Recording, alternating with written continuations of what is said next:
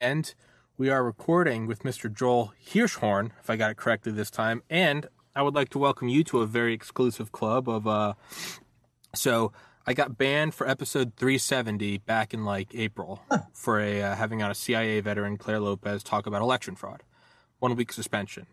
Then I got banned for episode 411 with Dr. Roger Hodkinson for uh, talking about COVID.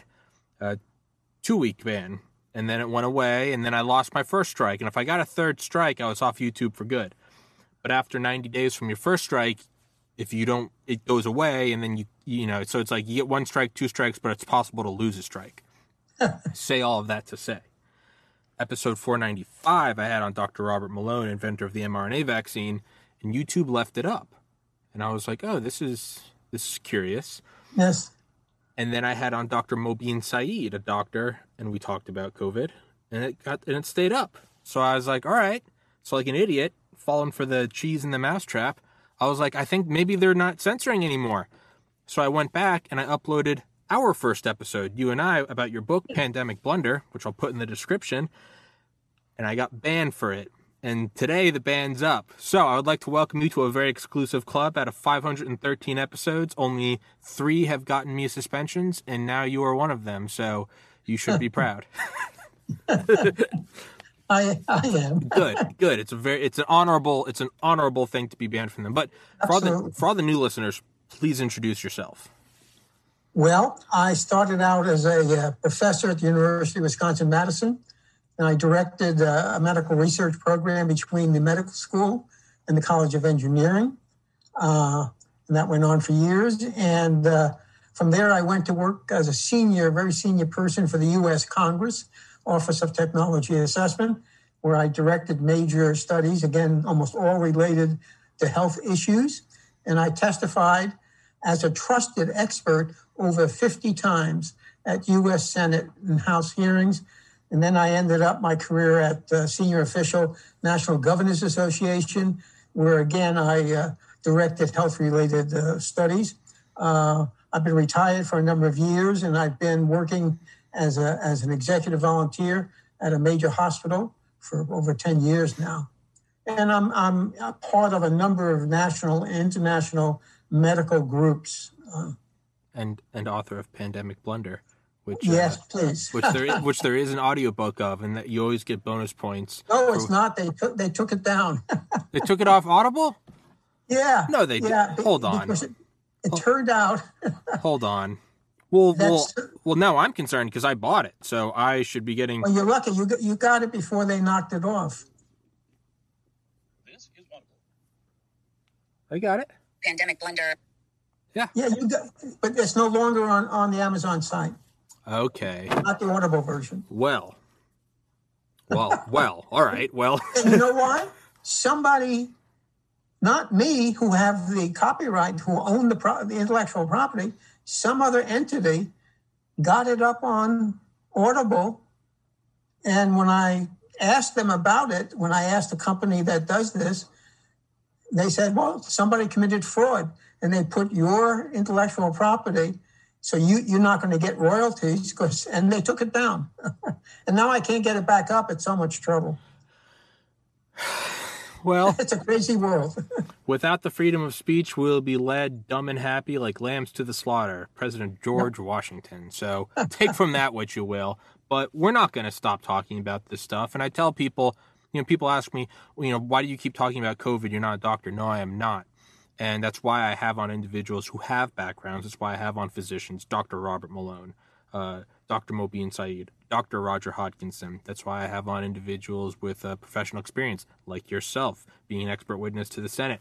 I bring on people that know about this stuff, and then what they say, that is what I will defend. So Dr. Malone came on here and said, you know, if you're over 50, he's like, you should get the vaccine 100%. So there we go. It's, so I'm not an anti-COVID vac. I'm not an anti-vaxxer. I'm not even an anti-COVID vaxxer. Some people do need it. I don't think I do need it. To me, the idea of all of this censorship is outright terrifying. And you recently put forward a, a petition or a bill. You you emailed it to me. You proposed. Uh, well, I, I, wrote an article about uh, several groups that put petitions into FDA to not go forward with fully approving the COVID vac- experimental vaccines. Once FDA fully approves it, then we're really in deep trouble. And I don't think they should fully approve it because I agree with most of the researchers and physicians that there are too many serious safety issues with these experimental vaccines. And I, I, I looked up the data this morning, and I can tell you when you look at fatalities among people who've taken the jab, mm-hmm. okay, around the world, that number of fatalities is approaching 100,000. Uh, people who've died pretty soon after getting the jab. Is, so that's is, bad news. Is insane. the, the VAERS system. Uh, last time I I checked it last week, and might have been when you and I last spoke. It was at nine. No, I think it was at six thousand. Then last week. To, it's yeah. up to 12 as of today. Well, yeah. Well, that's the thing is I've been I think they update it once a week. So last week I checked it and I was like, oh, it jumped up to 9,048. And as of today, I won't even look at it yet. I think it's 10,991. And, no, it's 12,000. Oh, jump. And there's 1,000. Maybe it's include because what they don't include that number is 1,073 miscarriages. Let's let's pull it up. And I can tell you something else. there is a whistleblower from CDC that says that number should be 45,000. I saw that. Uh, it was uh, the yeah the whistleblower and the lawyer. Is it? It's Thom Renz, I think. I, I reached out to him. I can't get in touch with him. Um, yeah, I saw I saw that too. But until I see hundred percent hard proof, and not that I, I I agree, it probably is that high. But for me, it's like um. I can't I can't attack people for I can't attack YouTube for censoring me or for taking down your book and then not be 100% behind my own number. So right now I'm only going on, I'm, I'm sure it is that, but right now I'm just going on like what I can see from there. So today. I, I can just tell you, yes, uh, Tommy, that some really uh, wonderful uh, doctors in this field, um, from Hopkins, Risch from Yale University, they all say that VAERS underestimates mm-hmm. The, the, true number of fatalities mm-hmm. and injuries. Mm-hmm. Oh, absolutely. But again, for me, for my own credibility and my own fairness, I try to take the most conservative number. Like I know for a fact I've done 513 episodes, but I always I always drop like the I always round down to the nearest hundred when I'm talking to like a potential guest. Sure. like I've done 500 episodes just because I don't want to get caught in a stupid lie. It's well, why did he lie and say he did 520 when he's only done five? It's just it's a personal take for me. So that's that's today. It's 10,991 on Wednesday, July 21st, 2021. And I believe it updates on Saturdays. But to me, it's it's very concerning when if you upload VAERS now, if you upload a link to that, if you upload that on, on Twitter or Facebook or Instagram, it gets a big, big label on it saying this is misleading, this is fake news, this has been debunked by fact checkers. Tommy, can I say that there was a wonderful a wonderful article, I think it was published yesterday in the Wall Street Journal by Dr. Makary from Johns Hopkins University. That article, and he's wonderful, a real truth teller.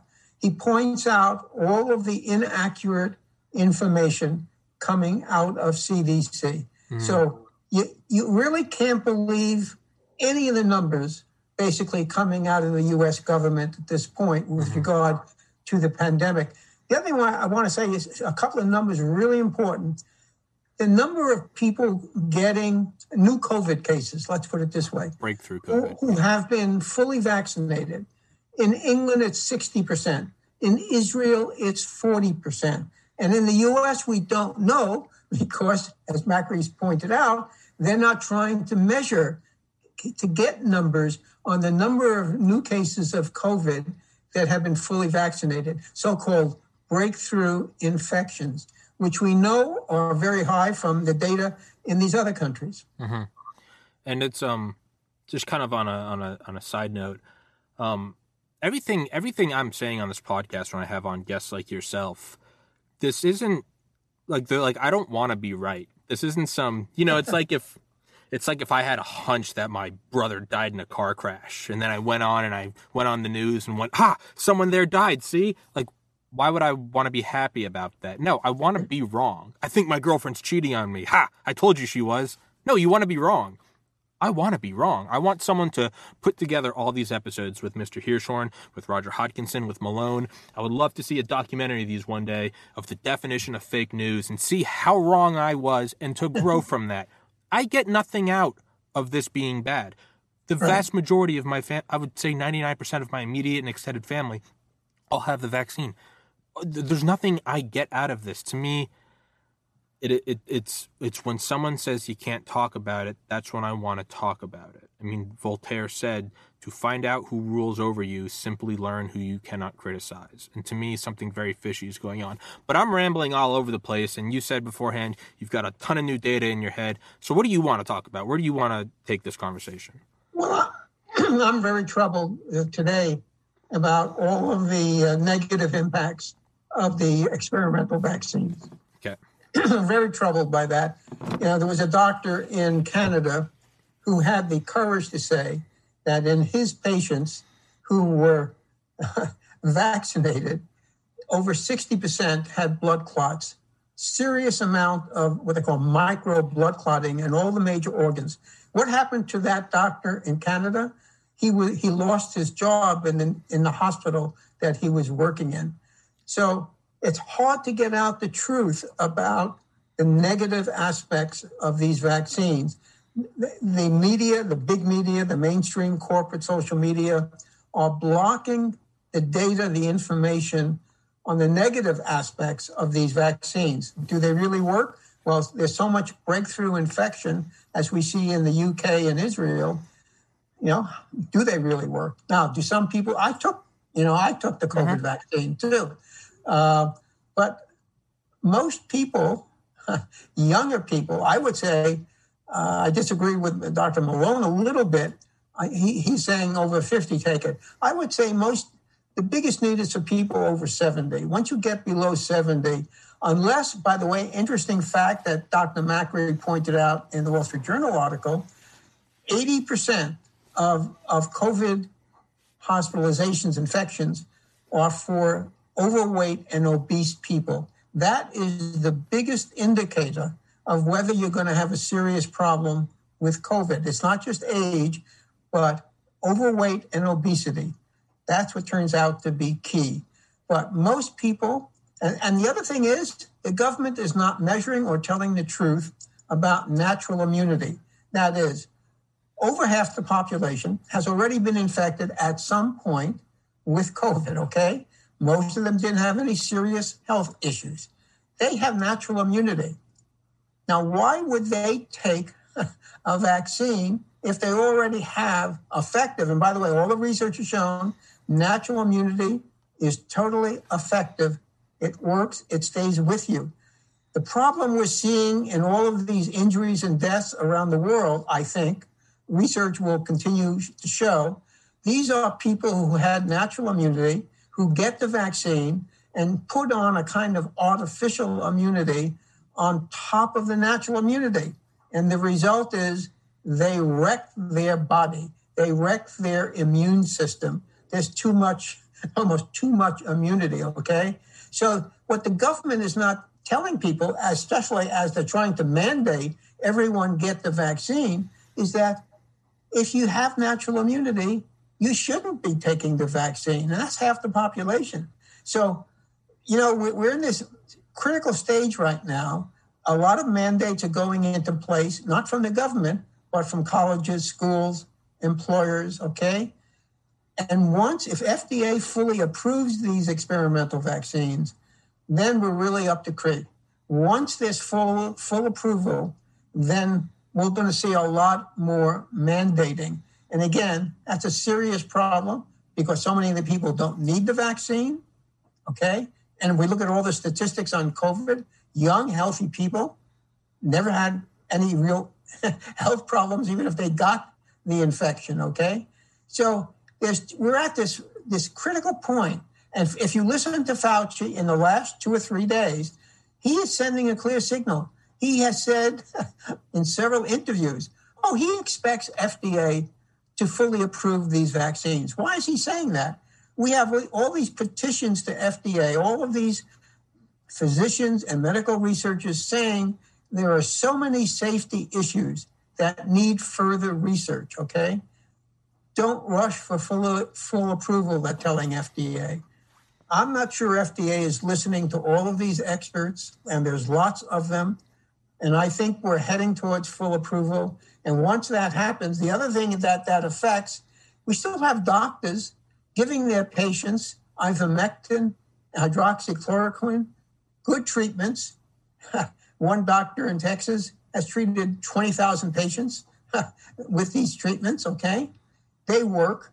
They are an alternative to the vaccines because they also can be used as a prophylactic, not as a, a cure or treatment, but just to prevent you from getting ill with COVID. So the, the whole treatment arena is being crowded out by the vaccine issue, the opportunity, let's say, for experimental vaccines. And that is a serious problem. You know, what Fauci, I said this in a couple of articles, what Fauci did in the spring of 2020, he created a strategy which was adopted, which was wait for the vaccine strategy. And he was willing, and I say this very publicly, to kill Americans because he blocked the use of the treatments. And I say, and I know I'm totally correct on this, that over 500,000 Americans who they say have died from COVID could have, those deaths could have been prevented with early treatment within the first several days or week of coming down with COVID.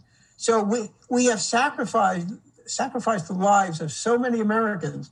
And now I think we're going to sacrifice more lives because the, the experimental vaccines, I think, are killing people. And the data coming out of the European Union, that's only half of Europe, nearly 19,000 fatalities associated with vaccine use in the European Union. That's amazing. The idea that the idea that big pharma has despite the you know the facts that we all know both Republican and Democrat, liberal and conservative, young and old, despite the facts we all know about uh, them profiting off. I mean, what's the family? Not the Dupont family. The um, what's the family that made OxyContin? Um, oh, I, I, cannot. I just I had Gerald Posner on, an author back in like the last fall. He wrote a book called Big Pharma. It's a huge. Yeah. It's like a thirty-hour audiobook. But I mean, the family that made OxyContin, they knew all of the side effects, and they were yes. they were bribing doctors to give it out. They were getting kickbacks. They were getting cars, vacations. I mean, we can look back to the '50s, right? And we see. I mean, what are those? I mean, it, they're sad, but at the same time, they're kind of hilarious at how bad they are. It's the pregnant. It's like the Norman Rockwell, like pregnant woman, like.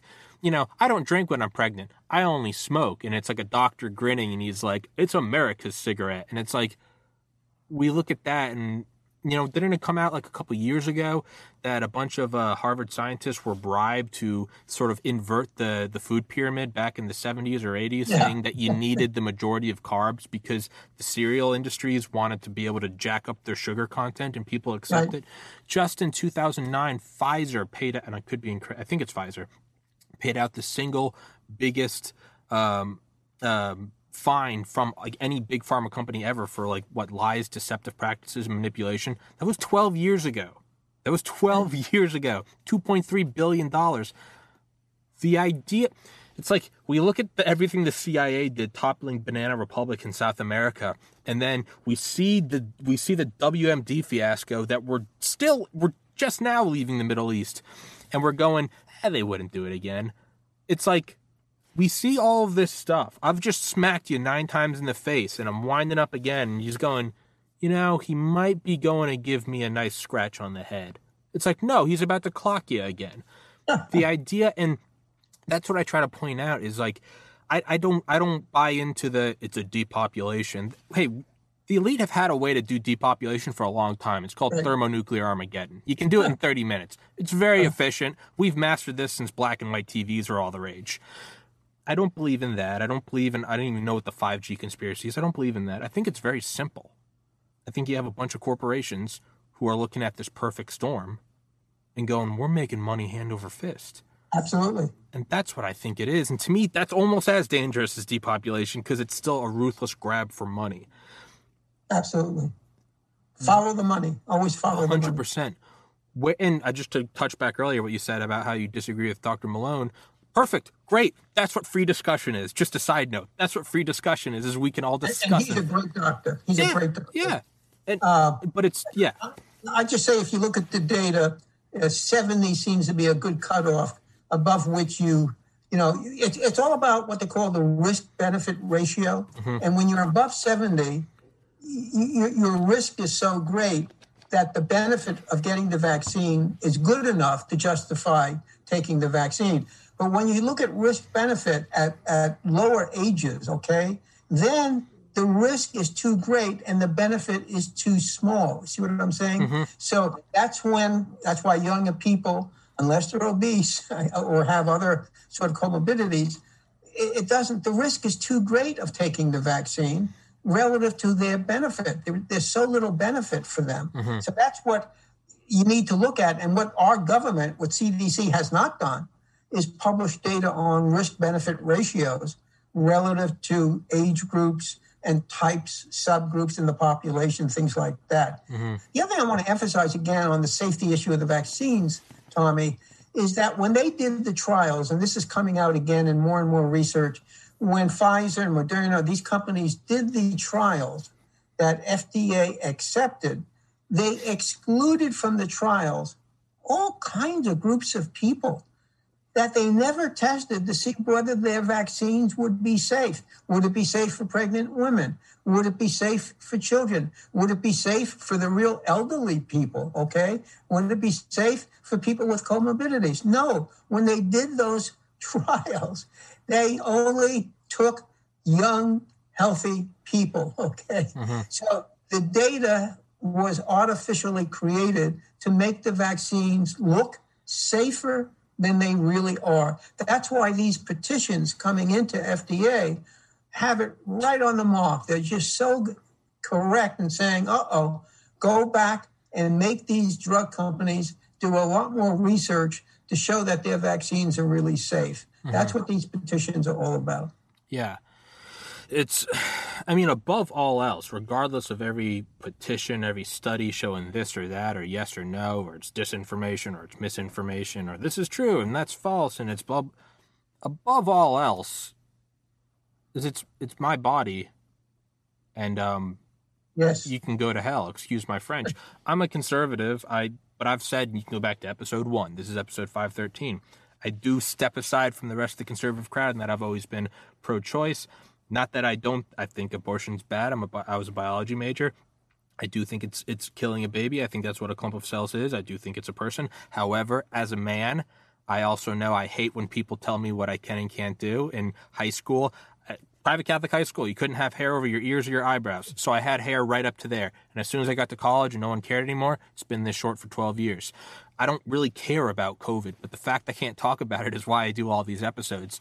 I say all of that to say I cannot be pregnant, and therefore I cannot possibly speak from a place of knowledge about that. And that is why, despite I, though I morally disagree with it, I do think it is women's right to get an abortion. So why did I just say all of that? I have always been on board with my body, my choice. Because You know, and, and the term of art, Tommy, is medical freedom.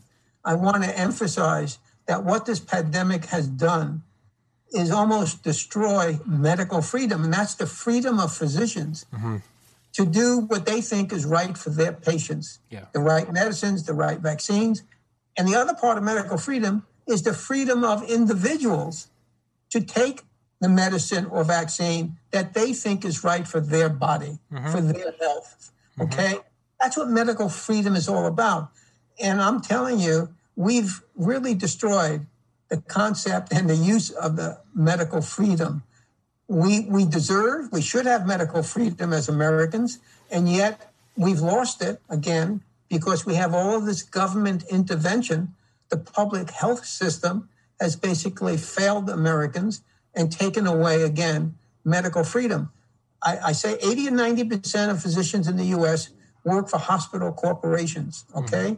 They're not independent physicians. Yeah. Okay, the only independent physicians, relatively small numbers, are members of the Association of American Physicians and Surgeons and America's frontline doctors. But they represent a f only a tiny fraction of all of the physicians in the United States, most of whom work for hospital corporations. it's again the reason why I I kind of stopped doing like episodes of just me and friends talking about COVID was because despite my own beliefs, I did have to, you know, be honest with myself. Hey, I'm not a doctor. And this is just really something I, I can't talk about. It's, I, you know, I can't tell you about some new airplane and be like, well, that's why the Airbus A38. I'm not an engineer. I've failed calculus three times in college. Like, I try to, I'm trying more as I get older and grow and I do this podcast more to stay in my lane. And to me, it's very odd when you have doctors from all different walks of life, from literal different continents, who are all saying, hey, man, it, and it's not like they're saying this vaccine's bad, take my product, take, you know, take Dr. Malone once a day no, they're just saying like, "Hey, I don't I don't think this is good for younger people. There might be this generic thing." And they're right. being villainized. if that doesn't make the hair on your neck stand up and go, "Something's something's up. Something's right. not good." If a doctor's going, "Hey, I got it." Who is that who is that uh, government official in the uh, under the Kennedy administration?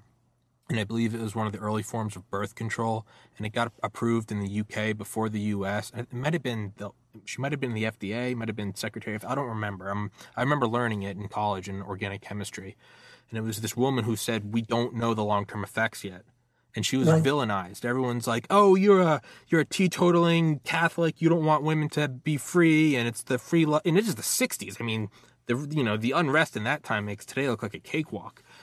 But it eventually came out that it, the result was something called flipper babies, and it was the babies whose uh, limbs yeah. didn't fully form, and instead right. it, it literally looked like like flippers. These horrible deformities that there was you could not fix. You were just just you were born disabled, and there were thousands of them. And I think Kennedy eventually gave her like the like the Presidential Medal of Freedom or something. But she was villainized, and it wasn't just that she was saying I'm a Catholic and we can't do this. No, she just said, as a health professional, I cannot approve of this yet because we don't know. You know, can I say that yeah, getting, yeah. getting good information is so difficult. And there's a wonderful website. I only got onto this maybe a month or two ago, and I wish everyone would start to use this website. It's called healthimpactnews.com. And this is where you see all of this information on all of the bad side effects, fatalities, and injuries from the COVID experimental vaccines. HealthImpactNews.com. It is a terrific website. They are digging up all of these stories, and you re- you go to this website. I'll tell you, it's like it blows my mind when I read about all these people dying within days of getting a first or second experimental vaccine shot the stories just go on endlessly, all right? And they're coming in from all over the world. I don't know how you can ignore this. I really, I, it, it just boggles my mind how people who are only getting their news from mainstream big media, social media, have no clue about everything going on around the world about the side effects and negative impacts of these vaccines. Now, it's true that many millions of people get the vaccines, experimental vaccines, and don't. I ha- I took it. I didn't have a serious problem. Sure.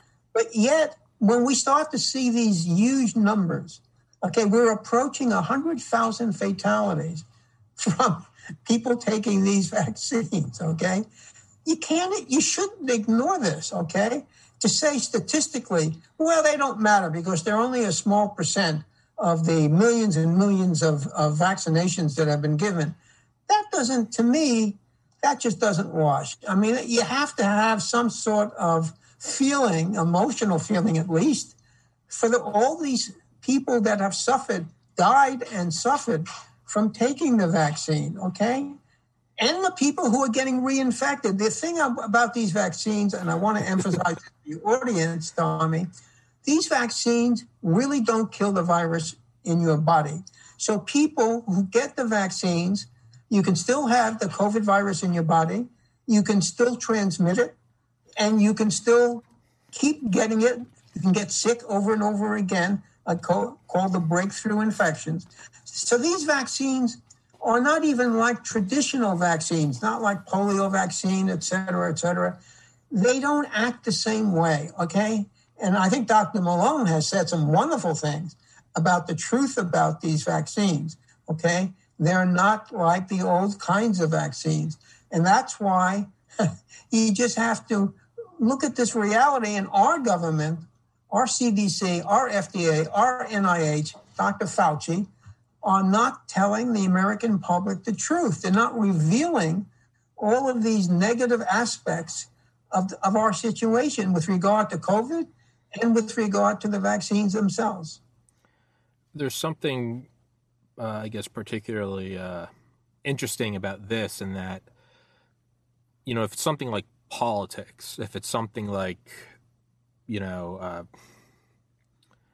let me, I'm just trying to think. If it's something like who killed JFK, right? Like that, like that, just throwing it out, like that, or any conspiracy ever, whatever. Like that, it can be buried. Like you can kill the people who know the truth, you can bury the rest, make it classified, and then those responsible die, and it, it goes away. There's no file in some vault somewhere. Like you can make, you can make like you know stories go away. That's very possible. Yeah. yeah. There's something fascinating about science that you can't you can't quash it. It's we'll never know who killed Kennedy. It's just it's just done. We we won't find the file. Right. But um, who was the astronomer? Was it Bruno who was burned at the stake for saying that um, he thought that other plan- uh, other stars had planets? I mean, he was one of the astronomers burned at the stake, right? There's several of them, several in house arrest, saying you know the world uh, the world revolves around the sun instead of vice versa or that the earth isn't flat or that you know the sky isn't a firmament like the interesting things about those are are unlike a, a, lie where someone could just say oh you spoke bad about the king and they chop his head off and that, you're just never vindicated with science like eventually it has to come out because it's just it's what it is eventually the centuries go on and we go you know we go into orbit and we go huh yeah it's it's a big old globe it's not flat. You know, Tommy, here's here's the other you make me think. Here's the other casualty of this pandemic. People no longer have the same level of trust in science, in the medical community, and in the media, okay? Three important parts of our society and culture. Who trusts the media anymore? Recent survey showed hardly anyone trusts the media why would you trust the medical world when you're getting all of this conflicting information? Okay. It doesn't, it just doesn't. And science, my God, when you hear people like Fauci talk about follow the science, I think most rational people who have any access to alternative media and news know that the government is not following the science. In fact, the article in the Wall Street Journal, which I recommend by uh, Dr. Makary from Johns Hopkins, yesterday, I think it was, his, he is saying basically, not in the same language, plain language I'm using, you can't trust any of the science coming out of the government. He is revealing in his article all of these examples of data that just aren't true, that don't make any any scientific sense, basically. So, but how many people read the Wall Street Journal? I don't know, but it's probably can't compare to NBC, CBS, and ABC News and CNN and all that stuff. Uh, so it's trust. This pandemic is is terrible because we no longer trust critical elements of our society, of our culture. Okay, the cancel culture is out there. All this crazy stuff going on. Uh, it's insane. So there's more negative consequences of quote the pandemic or pandemic uh, than than we first think of. Okay, it's it's a much bigger societal problem that we're facing. Yeah, the uh, the mantra "trust the science" is the most anti-scientific thing. You don't trust the science. The science is for the for you to. You can look at your physics book and, and the physics books doesn't say you know, trust it. It's 9.81 meters per second. Nope. You can go outside, you can go use your iPhone, you can put it on slow motion, you get the exact frame rate. You can have your friend film you, you can find out what the humidity is because there's air resistance, and you can drop a tennis ball or a rock or something and you can do the math. And sure, you might have some statistical variation, you're going to find out it's 9.81 meters per second squared. And that's the beauty of it. Is I've had on Charlie Duke who walked on the moon, but for people that say we didn't walk on the moon, eventually it just like phones were once an elite, cell phones were an elite thing, and now they're everywhere. One day, far off in the distance, it will be a, it will be a matter of just civilian life that you can go to the moon. It might be in 200 years. You're going to be able to go there. You're going to be able to walk around, and the rovers will or will not be there. The foot or the footprints will or will not be there. There's a thing about science that it is not an opinion. You know, a politician goes up on stage and you have your biases, and let's pick him apart on this. And ha, he cheated on his wife 30 years ago, and, and then you have the side that supports him going, yeah, but you know, he's a human, and and it gets all icky when it comes to science, it's like um, there's a YouTube channel, a huge YouTube channel called Linus Tech Tips, and it's this guy. I think he's like my age. He's just like a tech guru, but he's always going in and he's like building gaming computers and stuff. But he's always using different company stuff, and he just does these videos where none of it's like none of it's rumor or opinion. What he'll do is he'll he'll build these two computers with these two different you know pieces: a graphics card from company A and from company B, a hard drive from whatever. But he'll go in and then he'll pull up like a screen that's just running diagnostics. And it'll be like, and this is how fast it uploads to the internet. It's just a number, you know, 27.2 megabytes right. per second. And you just see it on either side, and it's like, there it is. This isn't yeah, but, a. You know, but Tommy, now when we're dealing with bi, you know, biology, the human body, disease, medicine, it's not so easy for us ordinary, you know, for ordinary people to sort of get that hands-on feeling mm-hmm. for whether the science makes sense to them. So that's that's why we're in trouble here in this pandemic because how do people figure out who to believe? Mm-hmm. Okay? How do they figure out whether, you know, they can trust the numbers coming out of CDC or whether they can trust FDA in giving emergency use authorization for vaccines that were really rushed through the testing stage. Everyone has said, Malone has said, that ordinarily you would spend three or four or five years developing a vaccine, okay? And here they did it in seven months or something. Does that make rational sense to people that somehow in, in our situation in 2020, 21, that you could do something in seven months when in the entire history a vaccine development and approval, it would take three or four or five years or more to do it, and that a vaccine previous to this had never been created for any coronavirus, and there were lots of them, okay, a family of viruses never used before. Now, Malone, I think, has been honest about he invent, invented the mRNA technology. And I think he's the first one to say today. I, have read everything, pretty much everything I could find of what he has said, and I agree with everything he has said. But he is, if you follow what Malone says, he's a great scientist and he's an ethical guy who wants to tell the truth to the public. And when you read what Malone has said, why would you have a lot of faith in these experimental vaccines? I don't think you would. And, and there were other people, again, like Risch from Yale and McCullough in Baylor University and Makary in Johns Hopkins University. There are some great people telling the truth out there, but I'm not sure most Americans are reading or listening to what these a dozen or two dozen, you know, truth tellers are really saying in, about this pandemic. Malone included now as one of them.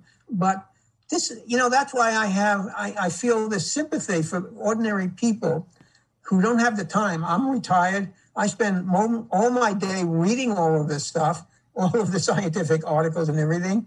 I'm following it very closely. Ordinary people can't do that. So they're not trusting the media. So what are they going to do?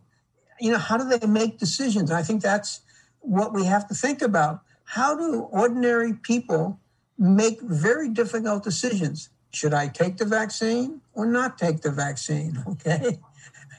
or should I go find a doctor that can give me hydroxychloroquine or ivermectin? Because you can find doctors who, who will get it to you these days. But how do you make those decisions, Tommy? That's that's what we're dealing with in, in this terrible time where there's there's so little trust in major institutions. How do individuals make their personal decisions. What do you think will be the catalyst for because if if I'm correct in everything I'm saying, that science like you can't hold it back. It will eventually come through. In some cases, it takes hundreds of years, like astronomy. It will eventually. Right. What will be the thing that? Because I mean, their censorship is is incredibly effective and yeah. uh, coordinated. I mean, it's evil, but I mean, I, I respect it in terms of its it works well. It works. Yeah, sure. You got to respect. Hey, man, you got to respect the Nazis. They had a streamlined process. Demons from hell, but you know right. they did it right. You got it's what it is. Serial killers, you got to respect their cunning. Like, what will be the catalyst? What will be the thing that comes out? I mean, who who does it have to be? What what? I mean, because you, I mean, if, if a if an internal CDC screenshot comes out and someone goes, "Look, forty five thousand deaths," eh, you know, everyone's just gonna half the people are gonna say "see," and the other half are gonna say "photoshopped." What will have to happen? Or does, is there nothing that can happen? Do you just take care of yourself, your loved ones, and just let it rip. I don't know. Yeah, I don't know either. I'm I'm I'm I'm I'm pessimistic. I'm not sure even if the numbers keep coming out, very high numbers for fatalities and serious injuries. We're up to half a million injuries according to the VAERS system. In Europe, the European Union, which is only half of Europe, it's over a million serious injuries from taking the vaccine. Eventually, I think these numbers sort of come up through the system, okay, through all the corruption and and awfulness of, of these media systems. I think some of the truth comes out. But whether the truth, I think your point, which I think I agree with, the truth may not come out soon enough, okay? The truth will eventually come out in the history of this pandemic. Yeah, we killed a zillion people because we didn't promote the treatments, okay? we killed more people because we promoted experimental vaccines. But all of that truth may come out too late to change what we're seeing happening now. So more people will die unnecessarily because they don't have access to treatments, and more people will die from taking vaccines because they didn't know what else to do and they got coerced. A lot of them got coerced into taking the vaccines. Other people, they just thought they were going to do the right thing for, them, for themselves and their family. I appreciate that. But why children? I mean, Makary's article, Wall Street Journal, again, his major uh, point was why in the world would you give these vaccines to children? That you know that is so. Uh, if you want to get what is the clearest piece of science that we have right now, it's that Children were never going to be seriously impacted by COVID, okay? Children don't need the vaccines, okay? So that is the single example of the clearest piece of scientific medical information. And yet, despite the clarity of the information, the science and the medicine, we still have school districts, okay, other entities saying that children have to be vaccinated. Makes no sense whatsoever. Neither does it make sense for children to wear masks in school. That's nonsense, also. So I think the best example of what you were talking about, I was talking about, the, the biggest truth that's come out is with regard to children. And yet we still don't have the government and big media telling the truth about children and what is necessary to protect children. To give them this vaccine, these experimental vaccines, is absolutely insane. What Makary shown, he had a team of researchers at Hopkins, okay? Dig in and do the research that CDC did not do. And what they discovered, and this is fascinating, they discovered that all of the deaths that CDC said was happening to children from COVID that essentially all of those deaths were due to other comorbidities that those children had. Maybe it was leukemia. So children were dying with COVID, but not from COVID. And that was this is this this is like one or two lines in the Makary article. Yeah. And that's that's true science coming through that CDC did not do, that Makary had his team of researchers do it at Hopkins. Okay, once you understand that, it's it's like How many men die with prostate cancer, but not from prostate cancer? Most men who die actually have prostate cancer in their bodies, but nobody attributes, you know, saying, oh, we have all of this prostate cancer going on. That's not true. But what has gone on is people have died from all kinds of reasons, not just children, but adults also, all kinds of reasons they have died from. But when they do a test on the dead body, they find some evidence that they say is, well, they had some COVID in their body. And those deaths get labeled as COVID deaths. It's crazy. It's crazy. And now, by the way, I don't know whether you've heard this people who are dying from taking the experimental vaccines, many of those deaths are being categorized as COVID deaths, not vaccine deaths. Okay. So everywhere I look, I see a kind of perversion of, of the real world in terms of information. Okay. And what's coming, you know, what's coming through the system to the general public. It's, it's, it's insane.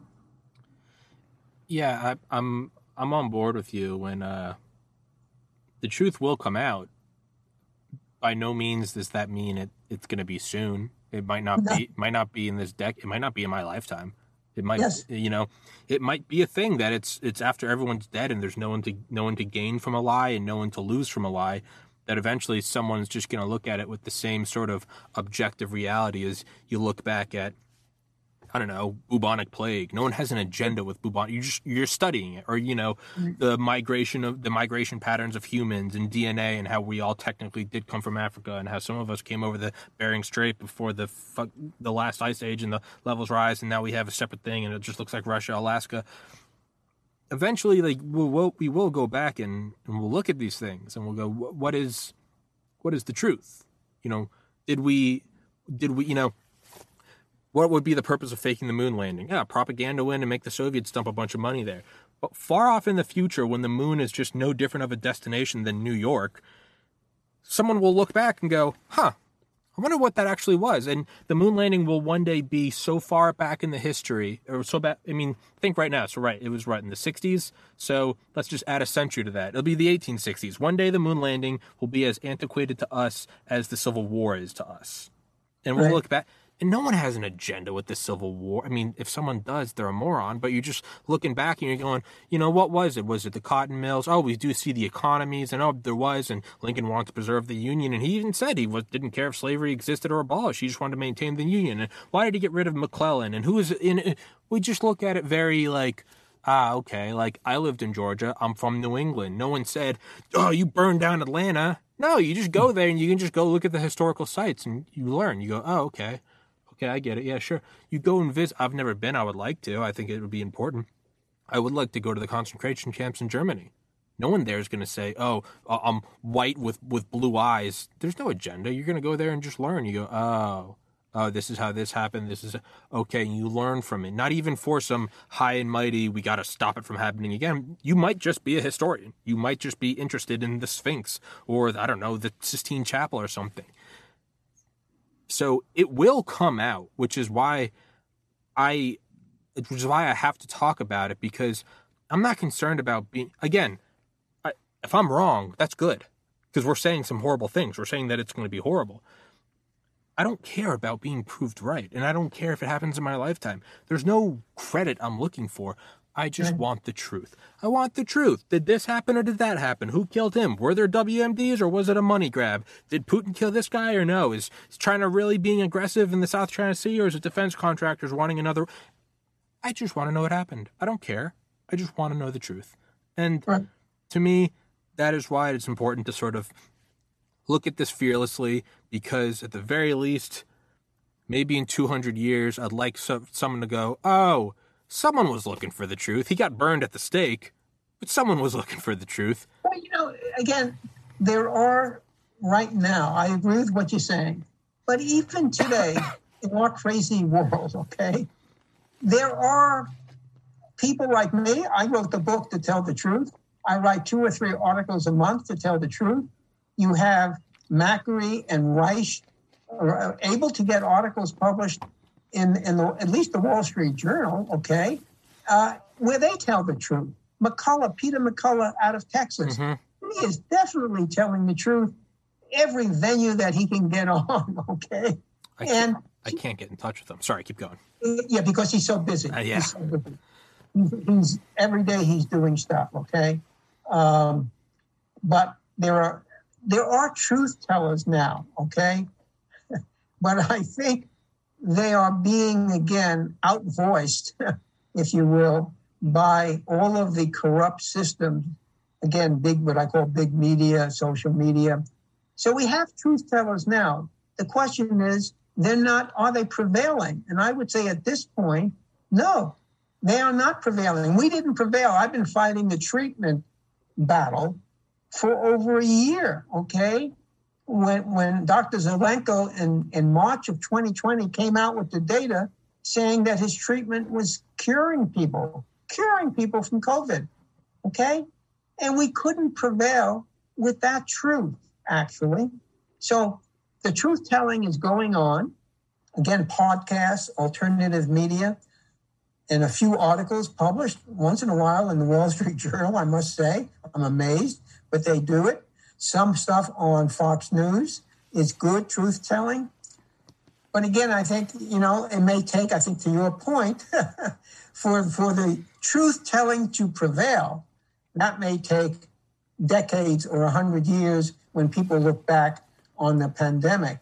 And, and I think part of that reexamination, historically speaking, is how come the truth telling that did go on during the pandemic did not prevail. Mm-hmm. That is the core issue because we've always had some truth tellers around, and we certainly have them during this pandemic. Okay. There are books besides mine that tell the truth, but the truth is not winning out over corruption. Okay. Corruption at all levels the drug companies, the media, et cetera, et cetera. So that to me is your core sort of philosophical issue, Tommy, is when do we sort of get over the, the hump, so to speak? When do the truth tellers and truth telling become dominant to convince the public to rebel against their government, rebel against big media, okay, rebel against drug companies? The rebellion is not happening because although we have some truth telling going on, it's not sufficient. I always thought of myself and still do as a kind of revolutionary, okay? I have fought lots of battles in my life and I've won some, but I don't see the rebellion, okay, going on now, despite all of the truth telling that is going on. it's not enough to sort of get the rebellion going, okay? And so the, the people with the most power still prevail despite all the truth telling. That's what I sit back and I, I do watch some mainstream media, uh, and as long as I can take a few minutes of it. But what I'm seeing, even the hearing yesterday with Fauci, a Senate hearing, mm-hmm. okay? You know, Senator Paul still did not prevail against the lying of Fauci. And Fauci, if nothing else, is a, is a, is one of the best liars in the universe. I give him credit. He is a terrific bureaucrat, uh, a, a, remarkable liar, okay, a deceiver, uh, and you know, but he is prevailing. He, the bad forces in our society, are still prevailing over the truth telling. And that's, I don't know what else to do except, you know, for people like you to help get the truth out and for people like me to keep writing the truth and get it out as much as we can. Uh, I, I, I publish a lot now on a wonderful, again, another wonderful website, trialsitenews.com. Trialsitenews.com. Turns out it is publishing, not just for me, but a bunch of other people like me, publishing really good articles telling the truth about all aspects of the pandemic. And that website is sort of oriented to a medical healthcare audience, but they are publishing articles by me, Paul Alexander, uh, Steve Kirsch, and others. And I'm I'm amazed. It's not political. It's not liberal. It's not conservative. It's just pure, pure truth telling. So we can get our articles published on a site like that, whereas most of my articles get published on very conservative uh, websites, and I'm trying to get away from that and, and get more published on non-political websites. Yeah, it's important to go after like what we believe is the truth for I mean a, a ton of reasons, but primarily so that in the future someone can look back and go, "Hey, there, look, there is a precedent of everyone else saying you're wrong and someone actually being right." I mean, Joseph Lister, right, with, with uh, the yeah. antiseptic technique, right? He was laughed yeah. at when he came and toured through America with this with his crazy idea of to wash surgical utensils with alcohol and disinfectants because he had an idea that maybe going from one person to another with the same blade might carry over the disease. It was, I mean, it was hearsay at the time, but you know, now we just take it as a matter of, you know, it's the first thing you do. You get a cut, clean it, clean it, right? It's, it's, it will come out. And if I am wrong, if you and I are wrong, it will still serve an example. In the future, they'll go, hey, look, hmm. there are examples of people who have a vendetta and truly believe they are right, and they are wrong. That will help someone in the future, maybe in a decade, maybe in a century, to go, am I being that? Am I just being blindly like, I'm, you know, I'm rebelling because I know the truth? Who knows? Either way, there, it's important to do, we have to go after what we believe the truth is. And more importantly, I don't want to be right. I have nothing to gain from this. I just, you know, I, I I'll stop doing COVID episodes when it stops getting censored.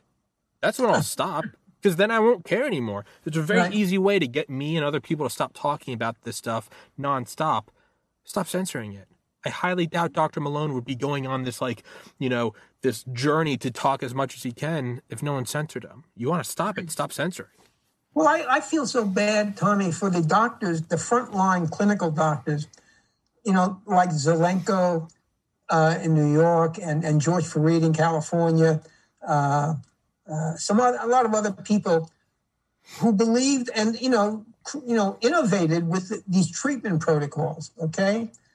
And I feel so bad for them. Here they are. They've they've done it with real people. They've cured people, okay? They they know firsthand from their clinical clinical experience that these treatments work. Now, I don't know how I feel so bad for these people because every day they are living in a world that has rejected them, rejected their data, rejected their proof, their clinical proof that they can cure people with COVID, that they have an alternative, a prophylactic alternative to vaccines. These are so you know talk about Lister. Okay, one thing, but we've got the analogous group of, of people like that right now living in our country and in Europe who know from their firsthand clinical experience that they're curing people with COVID. Okay, firsthand absolute no doubt about it. Okay. And even though the articles, the research articles keep coming out saying that ivermectin works, hydroxychloroquine works, et cetera, et cetera, people like Peter McCullough keep, keep preaching this also. And there's a guy with enormous credentials, access to many venues. And I have to say, stepping back, does Peter McCullough, has he won the war? yeah. Has Zelenko won this sort of battle that we're in in terms of getting treatment widely used in the United States and around the world? No. The battle has not been won by the clinical frontline practitioners, nor by the researchers publishing articles, nor by people like me publishing books and articles. Okay. So, yeah, I'm a little bit pessimistic about how this ends up because all of this truth out in the real pandemic world is still not prevailing. It's still we're still not winning the battle. I feel like writing. I may write an article about, hey, we're still not winning the battle. Okay, you know, uh, and I don't know what else to do. To be honest with you, I don't know what else to do. Uh, you keep pushing. World War II, what? I mean, they invaded, what? The Nazis invaded Poland September 1st, 1939. We dropped the second A bomb on August 6th, 1945. I mean, that was almost six years. We're only yeah, we're only yeah. 18 months into this thing, Joel. You got to stand up. You got to brush your shoulders off. It's just getting started. You know, yeah. do you think Eisenhower went, ah, it's already been a year. I don't know what to do. No, he and Patton ground the Nazis into dust and greased their tank treads with their blood. Now, I am not calling for violence because that will get me kicked off YouTube, but I'm just saying you got to have some gusto. You know, you get you get punched in the face, you got to stand up again. Well, I, I, think the thing that I'm different than you is that I'm old. I'm, well, I'm 30, so I got to do it. Okay, I, I'm approaching 82. Nonsense. So I, I feel a sense that I may not live to see the battle won. Okay, me I may not live long enough. That's the truth. Me neither. But the thing is, is if you truly believe it's a righteous fight for truth, and all you want to, you just want to find the truth, and you think you're doing the right thing, uh, timeline doesn't matter. You, you do what you can, and you might not yeah. see it work. Well, it's, it's in my nature to keep fighting. Okay, absolutely. That's, that's that's just my nature. I've been doing it my whole lifetime, and I've won some battles uh, and I've lost some. But I'm not going to give up. I'm just saying, sure. God, you know, it's tough every day. I keep. I'm a data person by, by the nature of my education and training. I'm data oriented, and I'm looking at data every day. And to me, the data is absolutely compelling. Okay, that I'm on the right side of these issues, but you know the data keeps pouring in and yet you know we're still not winning. Okay, I'm just frustrated uh, by by okay. I've only been fighting for what a year and a half or something, but it it's still it's still a, a troublesome kind of situation to be enmeshed in. Okay. Uh, I just hope that we reach more people through your podcast and others. I've done about over 30 podcasts now, and I'm still more lined up. So I'm still, I haven't given up, Tommy. I haven't given up. And I, you know, I keep trying to think of ways how to communicate. To me, I'm big into communication, at least in terms of the written word. So I keep thinking of what is another article I could write, something that might con- get out there and convince more people not to listen to, to the BS coming out of the government, but listen to the truth tellers. Mm-hmm. Okay. Makary from Hopkins, Risch from Yale, you know, McCullough from Baylor, okay? There are some great people out there telling the truth, great credentials, okay? Terrific credentials. We need more people to listen to them and respect what they're saying, okay?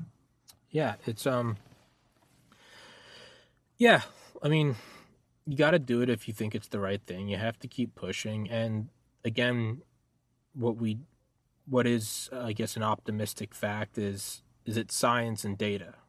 You know, again, if you're looking for the file where they call for JFK to be shot, or you're trying to find the body of Jimmy Hoffa, like, hey man, I like I get the pursuit for truth. Clearly, we just did a whole episode about talking about the need for truth, but that's also something that like it can be buried, and the the data you might not be able to find it. You're just gonna look forever. This is something where, you know, we're arguing about 9.81 meters per. Keep going because it, the data is the data you know, there are too many. You know, if the invent, if Robert Malone was coming out here saying you're all morons, I'd have pause. I'd go, well, I don't know. That guy invented it. He did the exact opposite.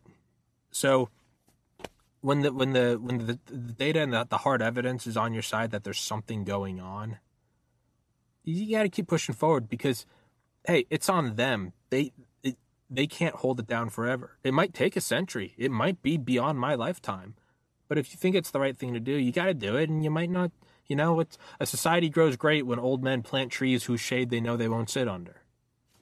You got to do the right thing. It's pretty simple. I mean, it's not, but it is. Yeah, yeah. Well, yeah, I, listen, I agree with you. We're on the same wavelength. It's just that it is frustrating. I have a lot of frustration, okay? Sure because I'm again I'm data oriented, and I try to get when I get new data, I'm trying to get it out. I belong to two Google groups of physicians, mostly physicians, and we're all, you know, sending messages in all the time, okay, about mostly about data, mm-hmm. data, and uh, we're spreading the data around as as best we can. But again, we're limited in terms of getting that data out in a big enough way. Mm-hmm. That, that's all I can say. Mm-hmm. A big enough way so that over 300 million Americans have a better understanding of their reality and how to make decisions. I feel so bad for parents of younger children because here they are, many of them trying to decide whether to let their children get vaccinated for COVID. I, I, I, I can't imagine what it, it's like for these parents of younger children, okay, and adolescents. How do they make that decision? Especially when it's a trade off. Well, if I don't let them get vaccinated, the school won't let them come back in, okay? Yeah. Or the college won't let my kids get in. These everyday decisions is what we're seeing right now. People having great difficulty with, okay? And that's how big media really, um, I'm so angry because by big media withholding so much good data and good information, these individuals, these Americans, are having a tougher time making a good decision for their children, even their college age children. These, these are very difficult times that I appreciate. I'm glad I don't have kids to, you know, to worry about making that kind of decision. But right now, we have millions of parents out there who are definitely agonizing over this decision on the COVID vaccine. And uh, I feel terrible because, again, if you go to Health Impact News, you will see the stories, endless stories, about even younger people. Let me, you know, let me, suffering. Let me pull that up to make sure I can put it in the in the description. It's Health Impact News. HealthImpactNews.com. Yeah. Health Impact. There we go. And what was the second one? Trial site? Trialsitenews.com. Yeah. Trial. Eh, try to type on this thing over here. Trial site news. There we go. Yeah, and, and they have a section for uh, opinion articles, and that's where the people like me and Paul Alexander, who's another great truth teller, uh, can get published. And I, I, think they've published five or six of my articles now. Awesome. Uh, and, and there's no politics on that site. Actually, even Health Impact News, to me, it's not a political site. It's a data-oriented site. Nothing, nothing but information. And they have people funneling in the data out of Europe now. If you go to today's uh, edition of that site, they have an article with all of the detailed data from the European Union, which is astounding to me. I, I have not seen that anywhere else, okay? To see that data um, to see the data coming out on Israel, uh, 40% of, of COVID cases, fully vaccinated people. UK, 60% fully vaccinated coming down with COVID. And here, you can't get an analogous number in terms of what's happening in the United States. Whatever, it's, it's, it's nuts. It's absolutely insane. Um, all those doctors you were mentioning earlier, like Makary and, and yes, are, do you have any like contact with any of them? Oh. Could you could you we can email after this. Could you could you provide me with some because I'm always I, I have I, I have a lot of contact Please information. Do. Send them all uh, over. With, I'll take them all. With, with most of them, yes, um, because we belong to the same uh, again Google groups mm-hmm. for one thing. Yeah. So I do have a lot of contact information. Please send them all over and tell them that they have a they already have a spot on my podcast. Yeah, I, some of these guys are, are, so different. I don't think you can get uh, like you can't get McCullough. He's just too busy. I'm, I do not think still you can get right. I, would advise if you could get Harvey Risch from Yale. He's wonderful, absolutely wonderful. But they, these university guys are really so busy now because um, not only are they doing a lot of uh, media stuff, they're still doing research. They're still, yeah, they still have their jobs. Yeah. You know, they're in the trenches, okay? So they're more difficult to get. But there are some uh, frontline physicians. I'd recommend George Fareed in California. He's a wonderful, wonderful clinician. and he has spoken out, a real truth teller. He's terrific, George Fareed. Um, and I could, you know, I could think more, uh, but I have, a, yeah, I have a, a, a, lot. Paul Alexander, who's who's now he worked in the Trump administration, a good guy actually, and now he's an academic in Canada. Uh, he's another great guy. Uh, again, another truth teller. Mm-hmm. Uh, so well, yes, we could. I could give you a lot of contact info. Please do, if you could send me an email with a list of everyone and contact info that you can get. But um, for now, let's wrap this one up, and we'll definitely schedule a third episode. It's great talking to you, man. You're a you're you're a, you're a bright soul to talk to, and I'm and I'm glad that I don't mm. feel entirely insane. that I feel like something's going on. And uh, as always, I hope we're wrong. There's nothing good out of you and I being right. It's it's but you know you do got to as Howard Bloom says. Uh, he's Michael Jackson's publicist, and I've had him on here. He says the number one rule of life is the truth at any cost, including your life. Yeah. So that's that's where we're heading then. Yeah. I appreciate Tommy. Yes, sir. Being with you. Absolutely. talking with you. We always have a good conversation. Absolutely. It's it's fan- I appreciate it. Absolutely. Very good. Absolutely. Sure. I, I, will email you when it's uploaded. You email me uh, those those names and contacts, and we'll set up a, we'll set up another date. But for now, let's wrap this one up because my stomach's grumbling and I got to go get yeah. a bite. Sure. Joel Hirschhorn, thank you so much, sir. God bless. Stay safe. God bless America. Stay safe, everybody. The truth Recording will come stopped. out.